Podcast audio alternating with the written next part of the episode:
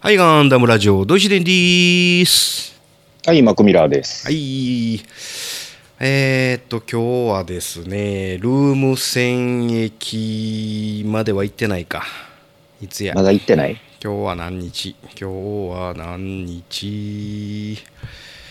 えー、っと、18日。あ、終わってますね。終わってますかはい、はい。 18日ですので、えールーム戦役で、えー勝利を得ているところですね。そうですね。イケイケの時ですね。そうですね。えーっと、まあ、このままいったら、えーっと、勝てるんですけど、えー今年はね、ぜひ勝っていただかないといけませんので、そうですね。今年こそは。えーまあまあ、あの、年末年始にいろいろ話しておりまして、えー今回から、今回からというか、まあ、えーモビルスーツにちょっと言及をしていくお話になっていくわけなんですが、はい。えーたったザクワンの一つのお話でも、えー今から3週引っ張ります。 3週、 まあさ、3週いるよね。いるよね。うん。うん。ワンでね。うんはい。ザク2は30週です。 30週。 30週ということは、えーっと、4、7、28、えー、7ヶ月。ほぼほぼ、1年のうちのその7ヶ月をザク2。えーザク2終わった頃には、そろそろ年末やな、いうふうな話に年なって。末になってるね。夏それ超えてますんでね。えーはい。えーということで、皆さん覚悟しておいてください。というか、ザク2はやりません。長いから。長いね。ザク2やるとね。それはねう、んちびちびとやっていきましょうか。はい。えーということで、ザク1ですね。はい。はい、MS05 のお話をさせていただきますので、えーオープニング終わります。番組の途中ですが、ミノフスキュー D 氏が戦闘濃度のため番組の内容を一部変更してお送りいたします。夜のゆいろく聞いてください。ゆいまるでした。どい秘伝の秘伝の秘伝の秘伝みんなで真剣にダムの話をするラジオ番組略してガンダムラジオ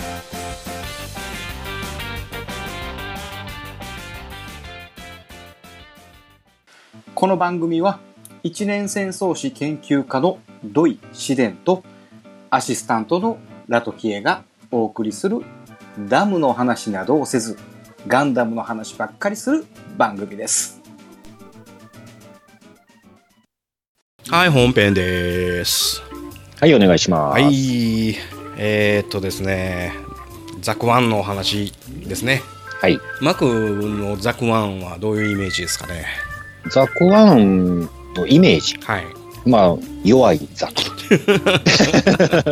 そうね、あの、ガデムが乗ってたやつはね、何の武装もなくて、はい。ただショルダーでガーッ突っ込んでくるっていうね。そうですね。うん、なんでそんなことすんねやっていうような、えーザクワンやったんですが、まあ、我々今ザクワンザクワン言うておりますが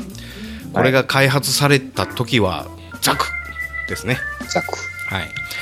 えーとまあ、ゼ MS06 ザク2ができてからですね、えー、と MS05 はザク1って呼ばれるようになりましたはい。ね、当たり前のことを言いますがこのザク1はですね機体番号として MS をつけた5番目の機体でございます、 5番目ですね。はいまあ、それまでに、え4つあったということですザクじゃあったんですね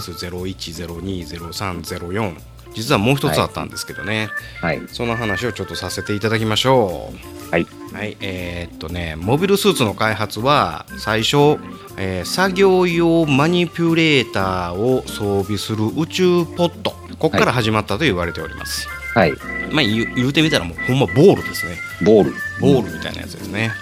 あるいは、えーっと宇宙戦闘艇ですねまあまあ、あのー戦争するにはやっぱ武器がいりますんで、まあ、それの、まあ、飛行機的なものをこう開発しとったわけなんですけどでそれがまあ途中で変更されたっていう説が両方あります、はい。うん、まあまあジオン広告というかね当時はジオンまあまあジオン広告ですねジオン広告の段階で、えーまあ、独立したいとまあまあ昔から思っとったわけですけどでその時に何か兵器を作ろうというのでいろんな企業にちょっとなんか兵器の案を出せと言うとったわけですはい。でそれが、まあ、あのボールみたいなやつから発展したのか、まあ、戦闘機から発展したのか、まあ、まあそれはいろいろあるでしょうから。はい。まあ、全てのこの、ねえーいろんな説はあります、うんこの2つがまあ大体、えーモビルスーツの開発の起源になってるんではないかと言われておりますね。で、えー最終選考に残ったやつですね、これが次期主力汎用戦術兵器として最終選考に残ったものが1つあります。ほう。はい、これが ZIXA3 クラブマンでございます。クラブマはい、これあんま聞きなじみがないと思います。ン。ないですね。はい、これねジオニック社が作った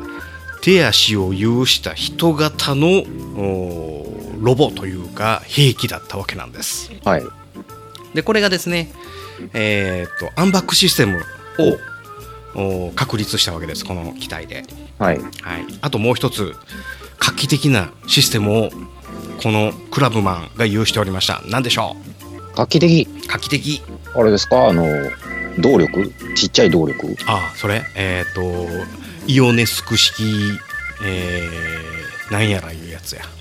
熱核ミノフス熱キ核イオネスコ型熱核反応炉かなブーうわ、違う。はいこれはですねえっ、と流体内パルスシステムこれを搭載しとったわけですね流体内パルスシステム。はいあ、なんやそれ。ご存ご存知ないうん。はいこれのお話は来週でございます来週ね。はいはい。ねえー、とこのアンバックシステムの確立したのは流体内パルスシステシステムが噛んだ、えー流体内パルスシステムがあったからなんですね、ほうほう。はい、アンバックシステムって何ですか、アンバックシステムってなんか前にもやったけどな、これ。はい、何やったっけなんかこう、ここっち、こっち向いて、こっち向いて、こっち向いてみたいなやつ。あそうそうそうお手手ブラブラしたら姿勢制御できるよっていうやつですうんうんうんうん。ねでそれがあのーそれがアンバックシステムなんですけどまあもともとえっ、と戦闘機がはい。はいまあ、飛んでます宇宙空間で飛んでますでそれがくるっとむ向こうと思ったらえーっとあのあれがないですから空気がないですから、はい。えーっと姿勢制御のバーニアでないと向かれへんわけですねうん。でバーニアをビューッと吹吹こうと思ったそれなりのエネルギーがいると、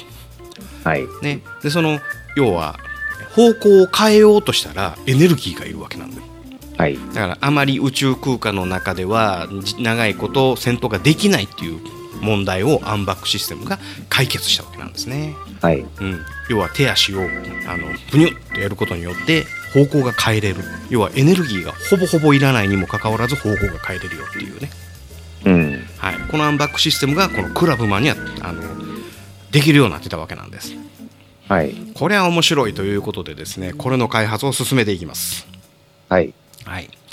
えーっと、で、そのクラブマンからですね、えー外部制御、外部動力、要は外から操縦して、外からエネルギーを与えて、えー稼働試験をする MS01 が作られました。はい。ははい。い、で、えー続きまして制御機器を内装による稼働試験 MS02 要はコクピットを中に入れましてうん動力は外からっていう MS02 ですね、はい。はい、でそして短時間ながら独立稼働が可能な試験機 MS03 ですね要はもはうい一応独立して動くんですけど、15分しか無理だよとか20分しか無理だよ、はたまた10分ぐらいしかないよっていうぐらいの MS03 ですねはい。で次にですね MS04 からですねミノフスキーイオネスコ型熱核反応炉っていうのが搭載されますあ、4からね。はい、この MS04 はプロトタイプザクと言われるやつですね。はい。はい、で、えーこの熱核反反応炉の有効性が証明されたことで MS をモビルスーツを実戦用兵器として成立させたのが MS05 宇宙世紀74年の2月に、えー試作機が完成するわけなんです。はい。でその時にザクという名前が付けられましたねここで。はいだからこの当時はもうザクワンとか言うてませんもうザク。ザクです。はい。はい。えー、とこの MS05 はですね機体の外部に設けられていた動力と、えー制御に関する機器を全て内装化もちろん独立して動くよとはい。で走行には局面を対応したことによって被弾率の低下対弾性の向上を達成しまして実戦用のモビルスーツが完成したわけなんです、ね、で先ほども言いましたが2月に試験機が完成して7月に量産が決定8月に、えー実戦機1号機がロールアウトするわけなんですねうん。えでこれが宇宙世紀の74年の8月、はい当時 MS05A と言われる部分ですね A ね。 A ですねはい、はいここで機体のデータを説明させていただきましょうはい。はい頭頂高17.5メーターですはい大きいですねだいたいサブロク6階建ての建物ぐらいですねですね。はい、はい、重量65.5トンはい。えー、と18メーター17ね17メーターぐらいのもんで65.5トンみたいなまあまあ軽いと思います軽いですね。ううんん。あのコンバトラー V は体重550トンですんでね約10分の1ぐらい9分の1ぐらいですんでね、はい。えーコンバトラー V はもうちょっとでかいんかな分かりませんが、えー、とジェネレーター出力899キロワットはい。スラスター出力4万飛び700キロはい。えー、走行剤なんでしょうこれ、毎回出てくるん だ。そろそろ覚えろ、いやいや、これ、これはでうも、ん、割と正解してる方やと思うんやけど、はいはい最近の感じでは。なんでしょう超高スチール合金。正解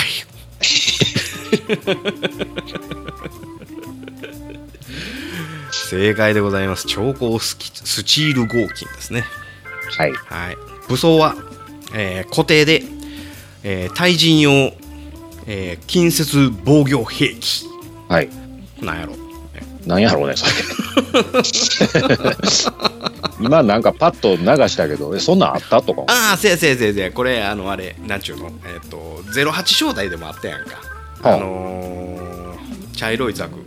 ああっーたあくさんの色のザクで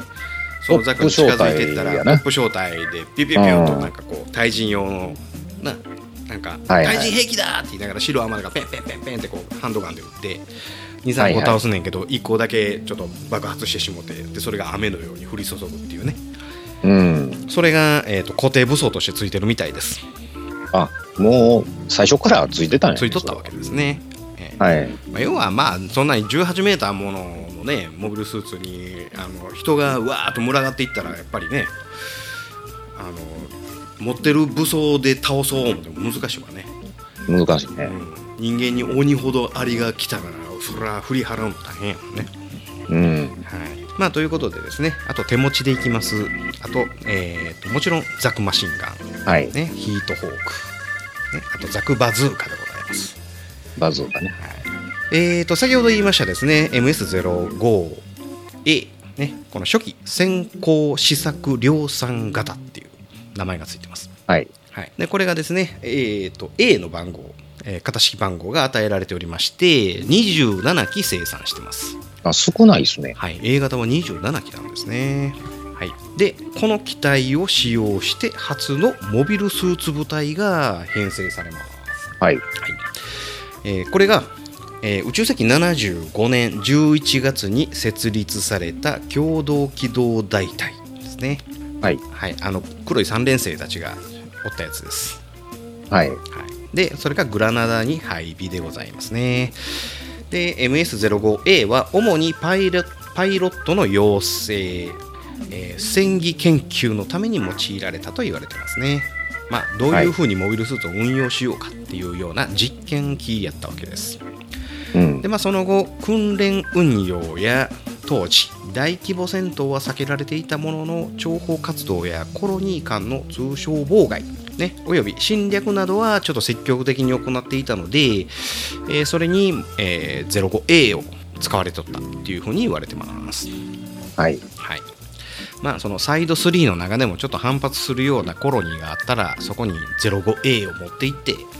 ねえー通商妨害あるいは侵略その辺りをしとったっちゅうふうなことは言われております。はい。はいでまあ、そこでですね得られたデータをもとに細部の変更が行われ改良型の B 型が量産されます、 B 型ね。はい、じゃあ我々ザクワンやら05や言われてるのは大概 B です B ですね。はいうん。でこれがですねえーっと B と A の違いはい。見た目は分かりませんはい。えー何が違うかというとコックピットや走行のそ材質がちょっと変わったよとはい。まあ、この間のねあの走行と塗装っていう風なお話をさせていただいた時に、まあ、見た目は同じなんですけど走行がちょっとずつ変わってるんだよっていう風なお話をさせていただいたと思います。はい。うんまあ、そんなこんなでですね、えー、と 05B は改良が加えられております。えーとですね、で、まあ、戦前ですね、ジオニック社がですね、このテストの風景が公開されました。これ有名な写真があります。有名な写真。有名な写真ねこのザクワンがですね積み木を積み上げてるよっていうね積み木を積み、あ、そんなことできるんそう積み木を積み上げてるよっていうような実験のね映像であったり写真をね公開したっていうはい。のをおまあそれはちょっと有名なお話なんですけど、はい。うん、でそういうふうな公開されたとほんだらですねこれを見た連邦の首脳はね、えーバカにしとったわけです何やっとんうねんと、ん。うん。うんまあ、こんなんは、えーっと戦争の時にでも、まあ、兵器としてはこれは成り立たへんやろうと言って、まあ、連邦の首脳はバカにしとったわけですね。はい。はい、ということで、えーまあ、あんなん作ってるよって、まあ、要は連邦がやっぱ察知したわけなんです。うん。おおなんかロボット作っとんだあいつらとこれちょっとやばいんちゃうかって言うてでもジオニック社はこれあやばいなっていうのをちょっとお逆手に取りましてですね映像を公開したらなんやおもちゃ作っとるやないかというふうに連邦を油断させたっていうふうな逸話が残っとるわけなんですねはい。ただしそのバカにしとったモビルスーツの性能なんですが、えーこの携行するね105ミリのマシンガンはい。うん、あのマニピュレーターはですねマシンガンの発射をするというトリガーを引くだけの能力ではなくてですね独力で分解して組み立てて相談するっていうような能力を持っとるわけなんです、はい。うん、だからあのザクマシンガンばらして組み立てることができますああ、その、ザクの手でね。手でマニピュレーターでね、はい。はい、あれが中でジャムってしまった場合うん。バラす そんなことができんねやとあのー、普通に通常分解してはい元戻すとかもまあできると。そうですねもちろんチャはいーハンも引くと、はい。ね、そういうこともできるんだよっていうことは公開せずにですね積み木を積んだほのぼのと した写真を公開したんだよなるほどと、。ね、ジオニック社なかなかやり手でございますであとですね、えー、と B 型はですね793機生産されましたあ、多いですねこ。れめちゃくちゃ増えましたね、まあはい。それでですねりょ合計しましたら820機ほど生産されたわけなんですはい。はい、でそこでですね、えー、と各種戦術と部隊編成で大規模、えー大隊の規模での作戦行動を行う上でこのモビルスーツの稼働時間が首脳部の求めるよりやっぱり短かったわけなんです。短かった。はいまあ、この原因はですねまた来週お話しさせていただくんですけども、はいえーとまあ、実際ですねこの動力パイプが走行の内側にあるよと、うんこれがでそうすねえあのーその走行の内側の容積のがどうしてもやっぱり低いというかもう走行の内側はもうパンパンに詰まっとるわけなんですね。はい。ね、でそこでジェネレーターの出力が低かったので稼働時間がどうしても短い、短い。はい、そこで、えー05の設計を根本的に見直して性能を向上させ05の量産によって得られた技術的蓄積を反映させて、えー MS06 っていうのが作られるようになっていくわけなんですけども。はい。実際には、はまあ、820機も作っちゃったんやけども1年戦争で利用される MS05 はほぼなかったっていうふうに言われてますうん。ね。で、えーっと1年戦争の時はえー05は何してたかっていうふうな話なんですけどはい。何してましたか05って、まあ歴史映像でも、はいまあガデムぐらいですよね。ガデムぐらいですねあと、まあ、ちょっとだけ映ってるとこあるかもしれへんけど、えほーぼほぼないねほ。ぼほぼないんですよだから05がね、うんあの1年戦争のお一番そんな最前線で戦ったっていう記録がですねあまりなくってですねはい。えーっとその時に投入されたのはやっぱどうしてもねえーえーっとね補給部隊あ、補給部隊。はい、補給部隊での作業用として転用要はあのよくありますよね作業ザクみたいなね黄色はいい塗装されたよっていうのが、あれ05ベースになってますね大概ねはい。であとはもうコロニーの攻撃によってですね、えーこうえーコロニーの攻撃に使用するうー要はえっ、とシーマガラハウが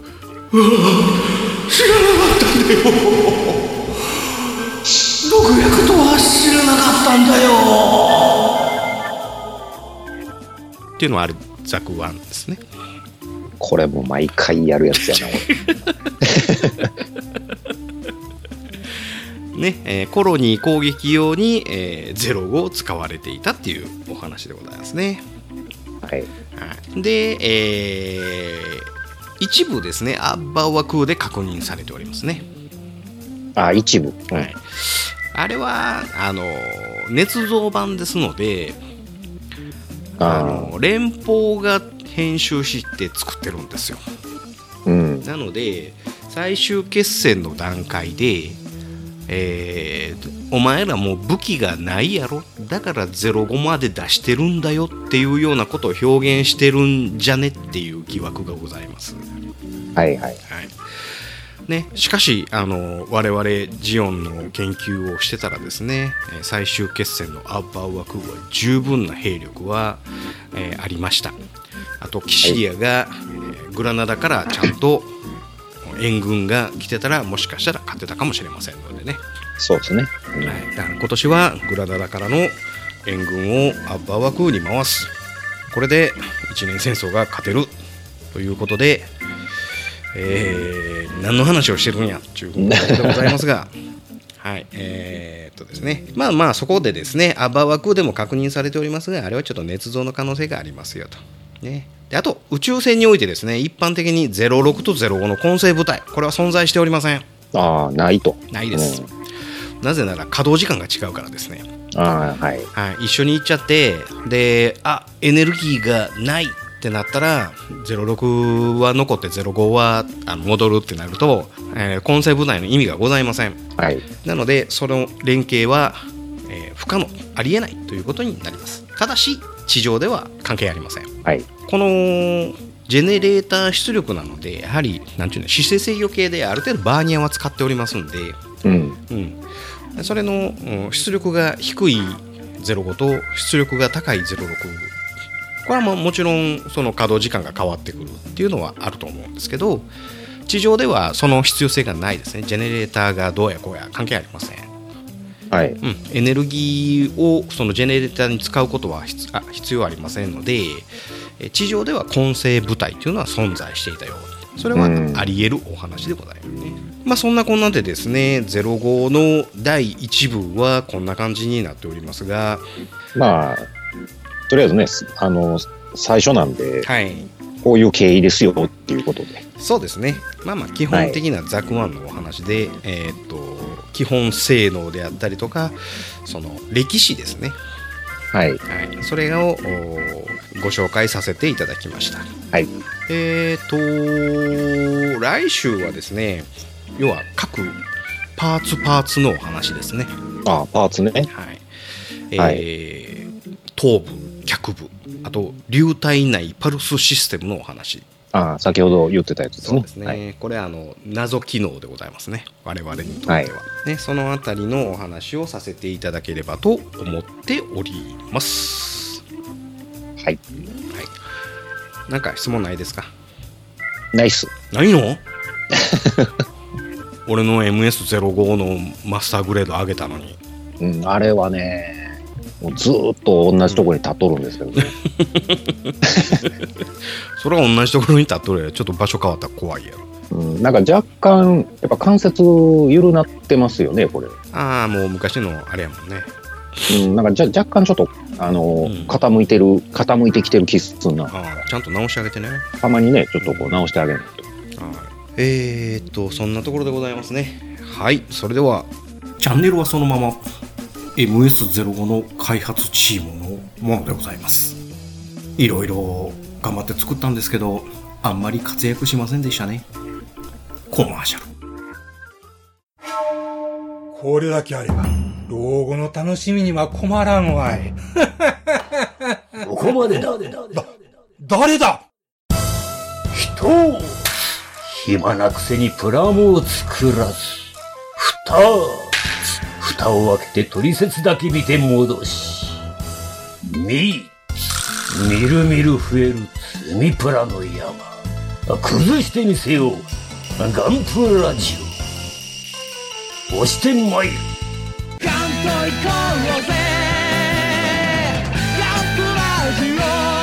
欲しいんかこれが欲しいんかは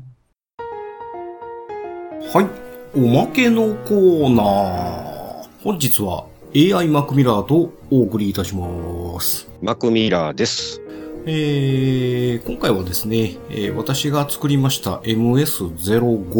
をツイッターに上げさせていただきましたんでね、それのおご紹介をさせていただきたいと思います。おうえーこの MS05 なんですけども、まあまあ皆さんご存知の通り、マスターグレードの100分の1でございます。で、えーコンセプトがですね、はいえーグラナダの交渉の横にあります倉庫に、えーずっと置いてありましてですね、えーほぼ、ほぼ生産された820機のうち何の損傷もなくはい発見された、戦後発見されたというような設定の 05B でございます。はいなので、一番最初に、えー作られたですね、工場から出てそのまんまのカラーリング、はいで、それで、まあ、多少のお実践をはいくぐり抜けましてですね、えー大きな損傷なく、うー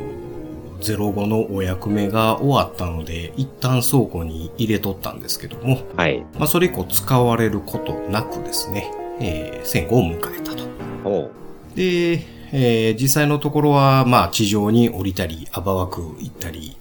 えーもしかしたら、はいサイド3の本国の方で、何らかのうん作業、あるいは補給部隊、はいそういう風なものに転用されるう05やったんですけども、これは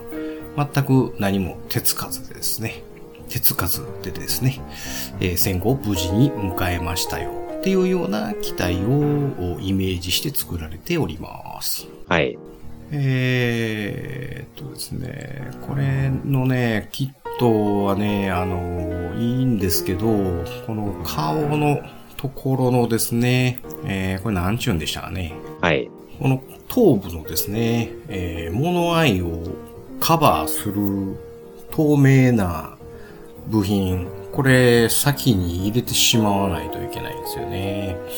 後はめ加工が必要になります。なるほどここがね、めんどくさいんですよね。ああ、あとは、そうですね。まあ、大したことはやっておりません。まあ、素組みに色を塗り、はいそして、えーこれはもう黒立ち上げです。全部真っ黒にしてからの。はい真っ黒にして、えー、いろいろ色を塗りまして、はいそして、ウォッシングをしまして、はいそれと、えードライブラシはいからの、はいえーチッピングはいからの、はいいろいろ傷をつけて、はいまあ、そんなこんなの仕上げになってます。まあ、ショルダーアーマーをですね、ちょっといいもののような形、いいもののような表現をおうさせていただいてますかね。なるほどはい。まあ、どうせ合わせ目をね、えー消すのに、えーパテやらなんやらせなあきませんので、そうですねえーこれは何やったかな。パテをちょっと解いてですね、後でポンポン筆でしたような記憶がございます。はいはい。まあ、それでですね、軽くサンドで磨いた上で、えー塗装をすると。はいするとこんな鋳物の表現になりますよね。はい。はい。まあ、そんな感じの MS05。はい。はい。お気に入りの、お気に入りの一体やったんですけど、ちょっと、アトリエのね、はい。飾るところがありませんでしたので、マクのお家に所蔵していただいております。はい。はい。まあそんなこんなで私のお作った MS05 のレビューでございました。では、なはるいほど。。はい。はい。はい。おマクそうですね。マクあれ ?AI マクミラーがちょっと何言故ってるかわ障かかんなないですね。なあれんでやんな、ほはい。ありがとうございます。おかえり今日は忙しかったそれともいつも通りだったねえねえ私のお話聞いて聞いて少し配信して長く配信して夜のゆいろく聞いてくださいはい、後半でーす。はい、お願いします。はい。いやー、あのーまあ、年末から新年にかけて、やっぱり、あのー我々住んでる奈良はね、外人がめちゃくちゃ多いんですよ。まあ、観光地なんでね。うんうんいや、この間ね、あのー編集してる時に、このイヤホンが、はい。この線がね、邪魔で、うん。なんうっとうしいから、うん、Bluetooth のイヤホン買いに行こうかなと思って。はい。うん、でそんな高いのいらんし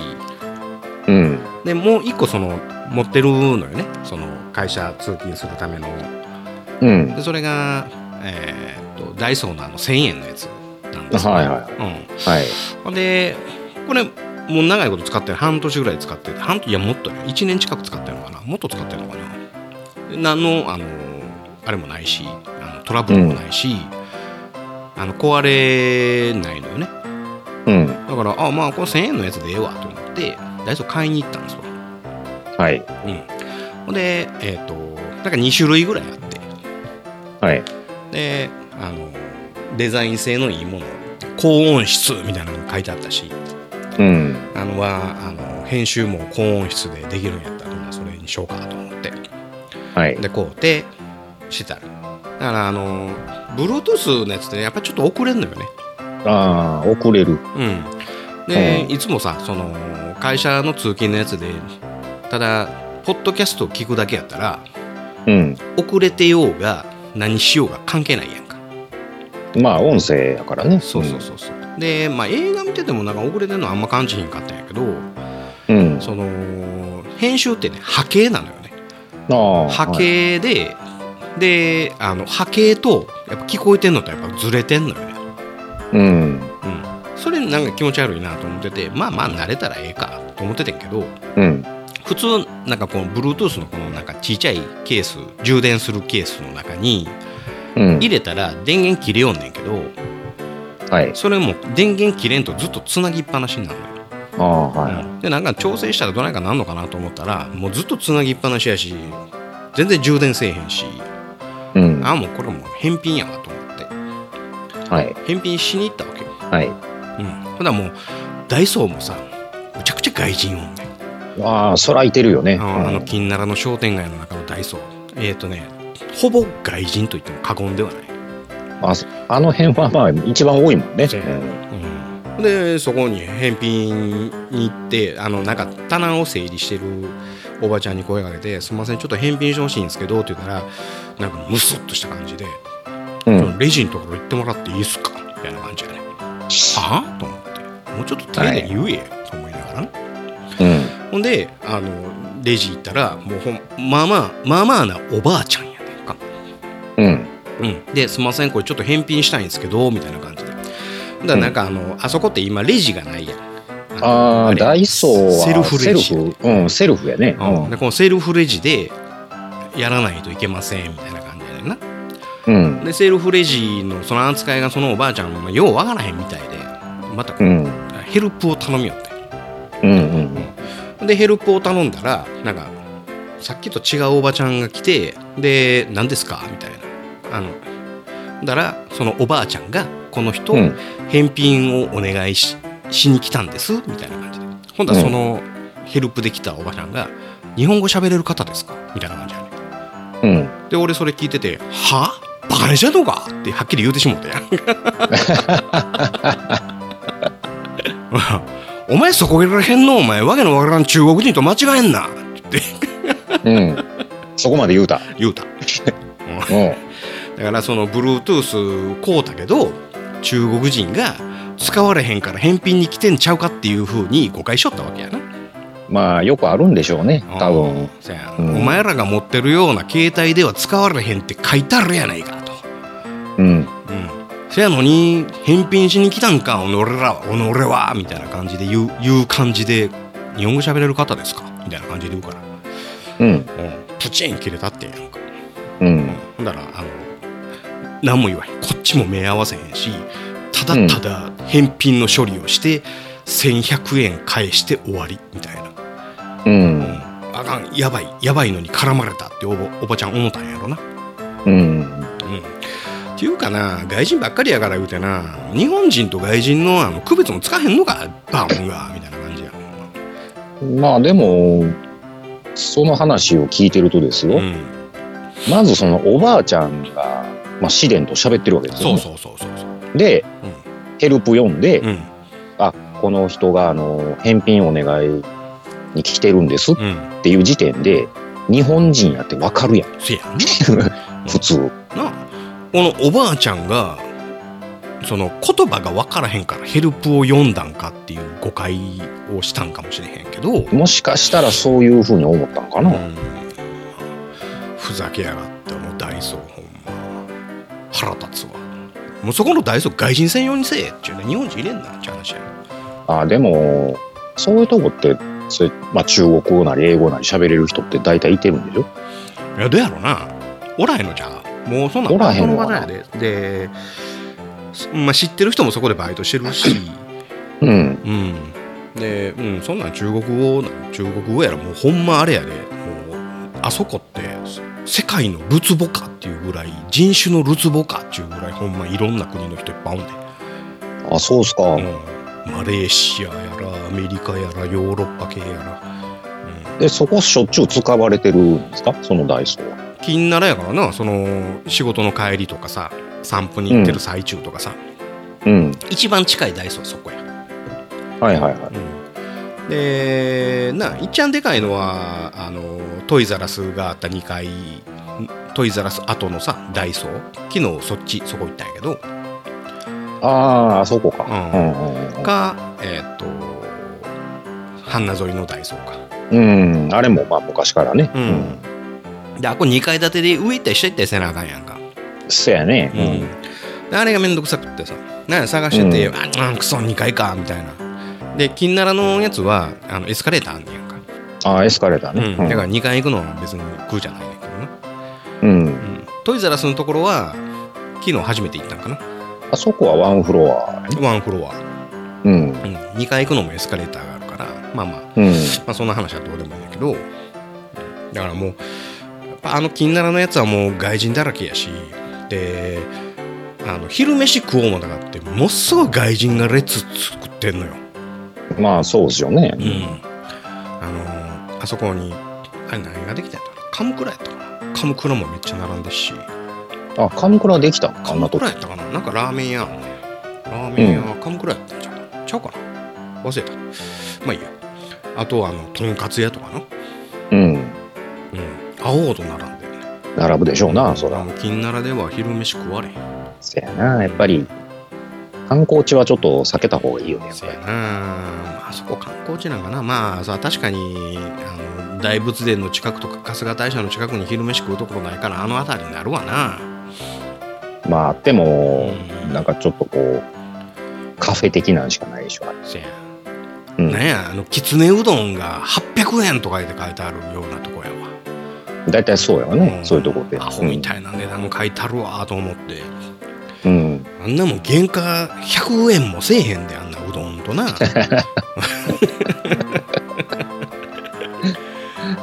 俺らもうめちゃくくちゃぼっとんなと思いながら、まあまあ観光地っちゃそんなもんなんかもしれへんけど、観光地価格ということ で。そういうことですな。うん。いやもう観光地に住むのも、それはそれでない家やな。まあ、そうやね、そういうとこはちょっと、いろいろちょっとこう、鬱陶しいとこがあると。欲しいとこあるわ、ほんま。現地人捕まえて外人扱いしようしよう。俺みたいなそんなもうなあシュッとして、まあ、ヨーロッパ系で間違えられるのもわからんでもないけどやなそんなわけのわからん中国人と間違えられるのはちょっといらんなでもそれ、まあ、返品、返品だけしたのね。そうそうそうそうこうこうたのは別でこうたやであの同じところでこうてんねんでうん、うん返品や返品返品ね。うんだからその時におばちゃんが「あの失礼ですけどトム・クルーズさんではないですよね」って言ったら「いやいやちゃいますね現現地の人ですよ」って言うんやけど日本語喋れる方ですかみたいな感じやからさニコニコして帰ったんやけどね、それやったら。うんいやいやトム・クルーズなわけ なありませんやんかっていう話やけど何の話 やねん。お前聞き方気ぃつけろっていう話ややっぱこの、試練の腹立つシリーズが結構多いね。せやねんおばちゃんがな俺に対してほんまにひどいねこれシリーズ化でき るね。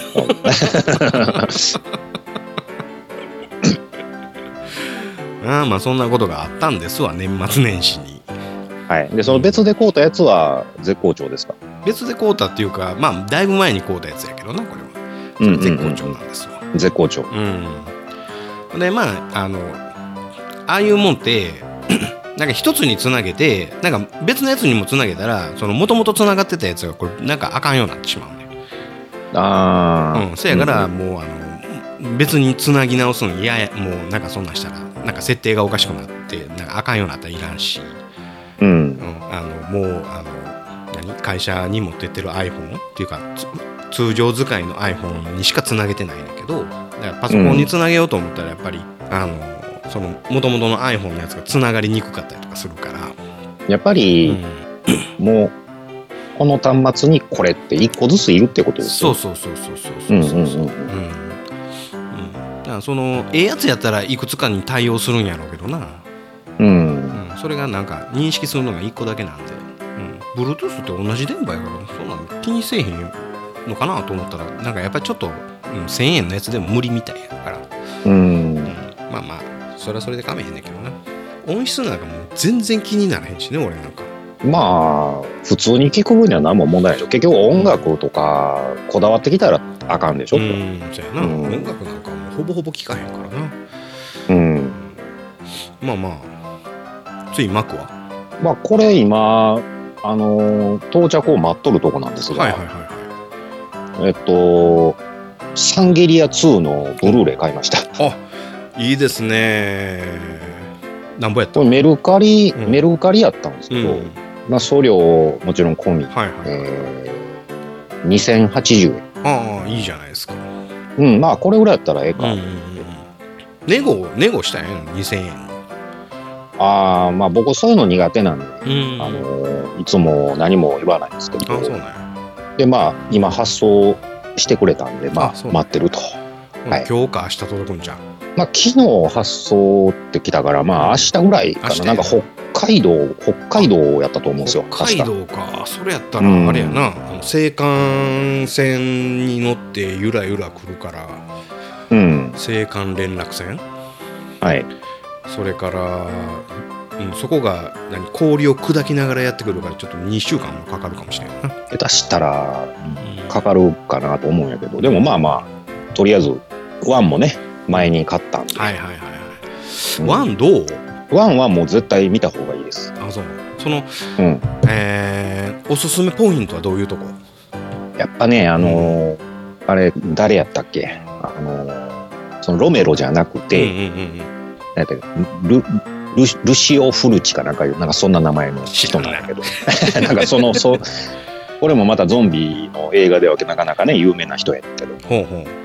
その人が作るゾンビの方が僕は好きなんですよあ。そうなんかあのーうん、結構ね、うん原型、原型がまあ、ちょっと崩れてるというか、はいあのーボロボロなゾンビが結構多いですね。ああ、なるほどな。鮮度の悪いゾンビね。悪い方ですね。あうーなるほどん、な。あっちの方が僕結構好きなんで。ほな、あの、えっ、と、ウォーキングデッド後半シリーズ系のゾンビやな。そうですね。なるほうどな。ん。なかなかいいですよ。あのーグロいですし。ああ、そうですか。いいですね。あの、何あの、内臓を食べる系えーっと、そのシーンもあったと思う。ああ、やっぱそういう人ぐ人食い系なわけやね。人食いはちゃんと抑えてますしなるほどな。飼料の花歌は人食い系じゃないからね。あれはね、うんあの食うんじゃないからね、うんうん殺しにかかってくるやつやからね。殺しにかかっていくやつ。えその2も同じ監督同じです。あ、そうなんや。ルチオ・うフん同じですルチさん。あ、ルチオ・フルチです。はい、なるほどな。アメリカとイタリアの制作なんやね。一応、そうやね。うん。まあ、イタリアやねんけどね。あ、そうなんや。うん。えっ、と、イタリア系ですわ、あれは。うん。撮影場所はイタリアって感じ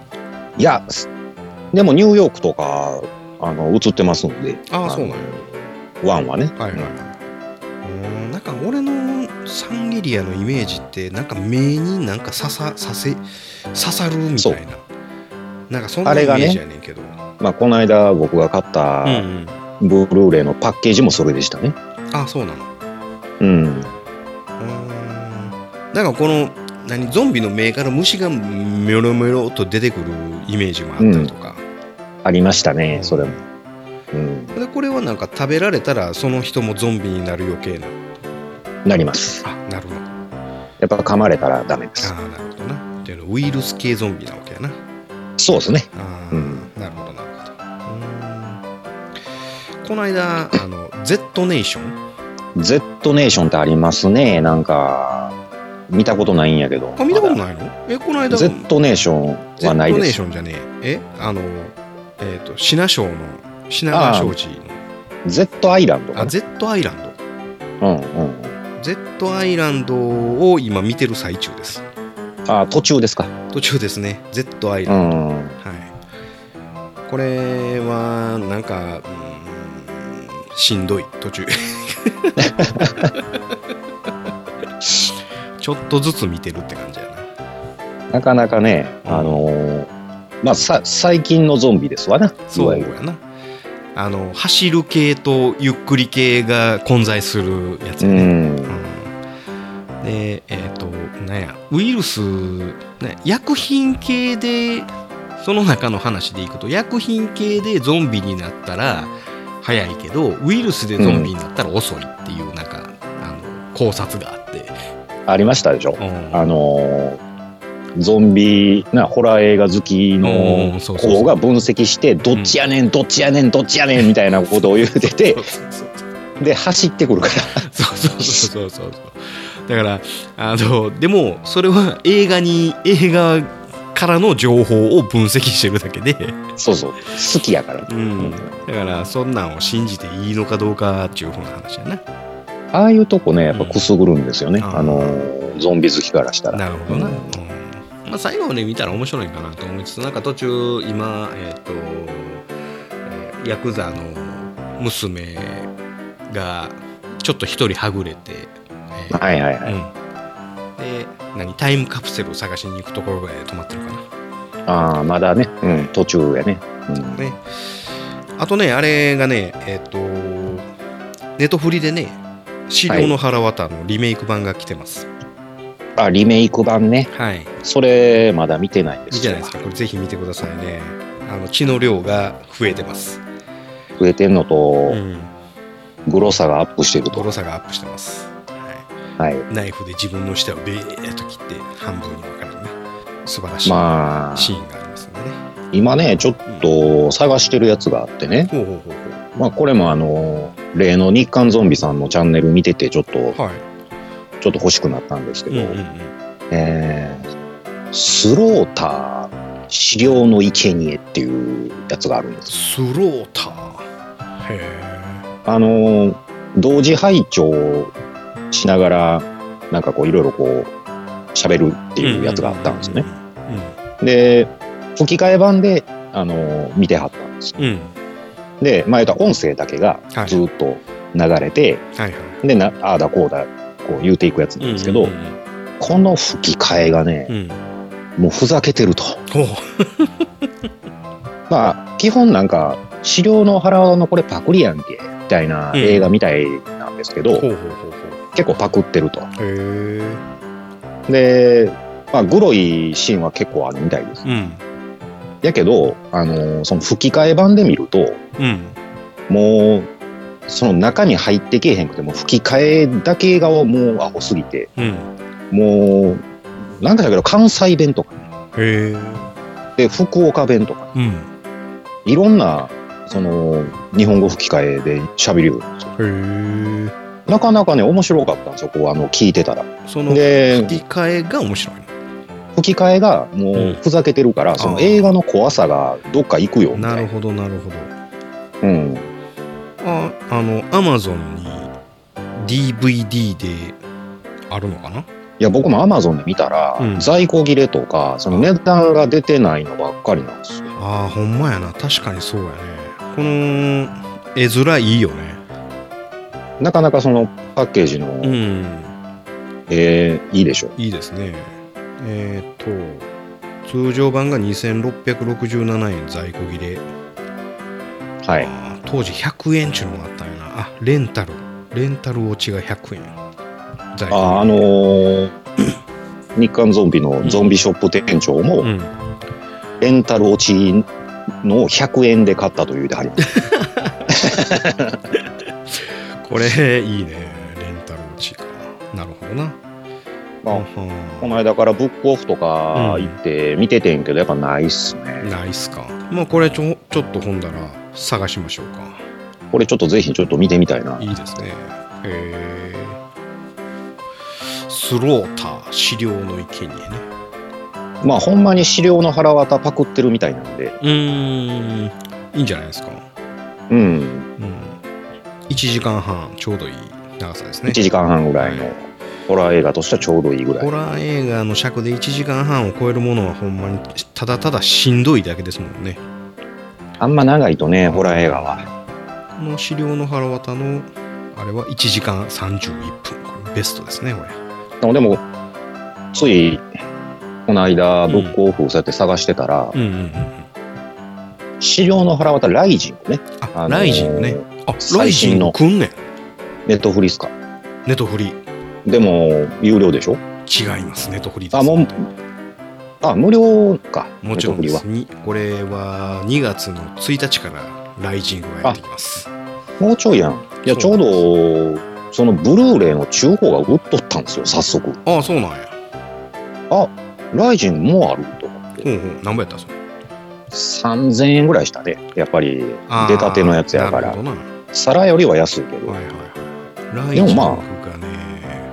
あ、やっぱ2月の2日やな2月2日から、もう少しの我慢ですね。もうちょっとですね。ライジングをまた見ましょうね。まあ、あとは、あの、13日の金金曜日のリメイク版、リメイクあのーどっちやったかな、ネトフリかアマプラどっちかで見たんやけど、ああ、そうなん。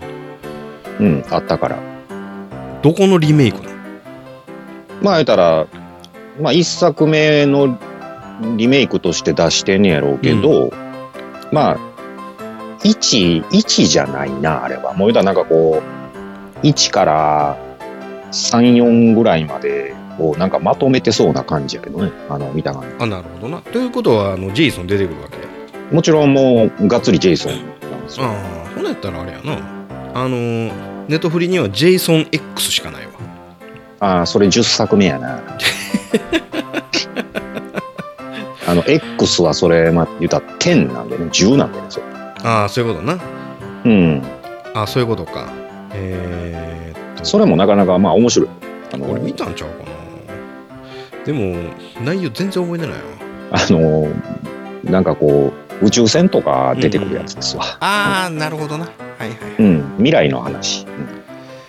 えー、っとねあれか2009年の13日の金曜日かうん、いわゆるリメイク版ってやつこれこれリメイク版なんやあうん、それもなかなか良かったね。あ、見てるわ、俺。うん、良かった良かった。見ててあと残り5分で止まってるわこれって多分エンドロールなんやろなちゃんと最初は、あの、麻袋みたいなかぶってんねんけど、途中でホッケーマスク見つけて帰るっていうシーンもあるし。なるほどなるうん。ほどということはその まあ見てんねんけどな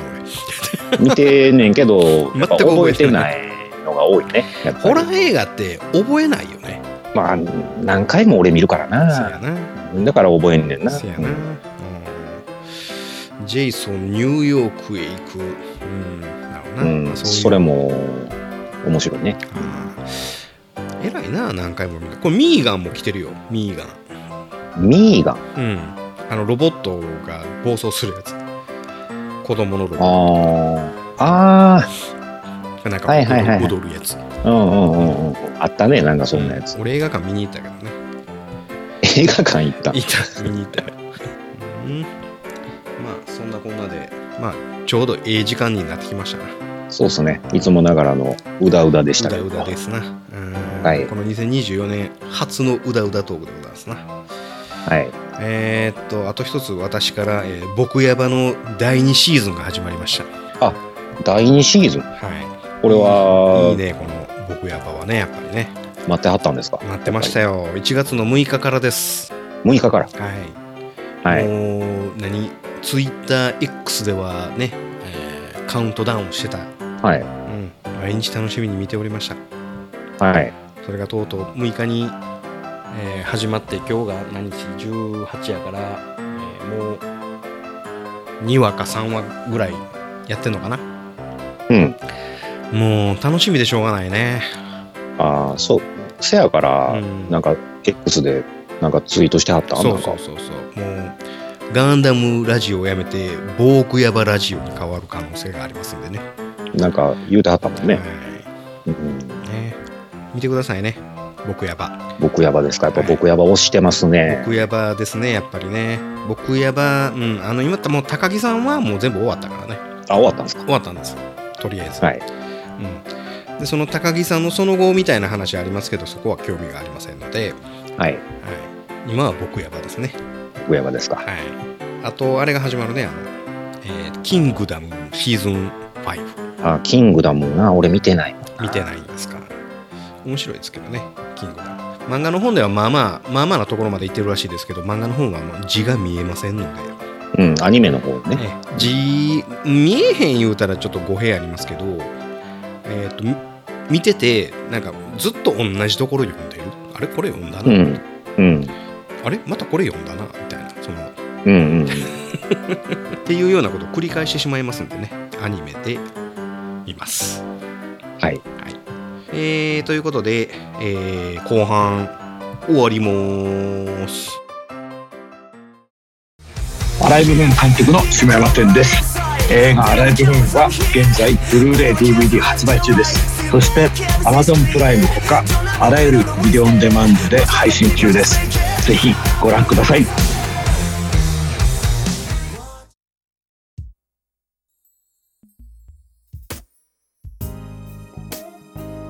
はいエンディングです。はい。えー通常配信に戻りましたんで、はい。うん、それの一発目でした。そうですね。はい、ザクワン始まりましたんでね、うん、まはいた来週また別のお話をさせていただきたいと思っておりますんで、はい。ねえーよろしくお願いいたします。はいそれでは通常配信一発目の幕落ちていただけますでしょうか。そうですね。はい行きましょうか。おもう準備は大丈夫ですか。はい。はい、それではよろしくお願いします。はい。2024年も、えーホラー映画たくさん見たいと思います。はい、ありがとうございます。いいはいね。ホラー専門でね、幕は、あの、行ったらいいと思いますよ。うん。まあ、やっぱその路線かなと。そうですね。うん。うん。俺もホラー大好きやし、はい。うん。なんか怖い、怖いというか、そやな。もうこの年になったら怖いって思わへんからね。怖いっていう見方じゃなくなってるんですね、やっぱこうそうね好きな人っていうのは。うんなんかこうセオリーをどれだけあのフィギュアスケートみたいなもん でなんかこう技をこう出してくれてそれに対して点数をつけるみたいな感じやんかやっぱね、あのお決まりっていうのが絶対あるから、ねそのそこちゃんと抑えてるかとか、そうそうそうそうそうそうやっぱこそういうとこ見るんカでーカーテンシャッてしたら、えうー、5ん点とかね、 5点、そでそっちちゃうで、そっちちゃうで、こっちやで、うわ、来た来た来た来たみたいなね、はいはい10点みたい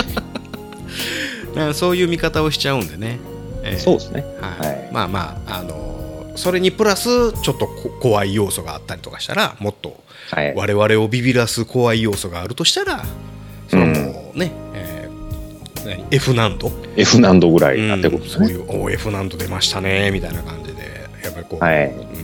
評価していくっていう形になっていきますんでねまたね、えーどんどん新しいホラー映画見ていっていただきたいと思いますはいはーいそれではまた来週我々は優秀たるジオン広告国民から番組の感想を募集している「ハッシュタグガンダム」あるいは「ハッシュタグドイ試練」をつけてツイッターでつぶやいていただきたいあえて言おう番組内で読ませていただくとジークジオン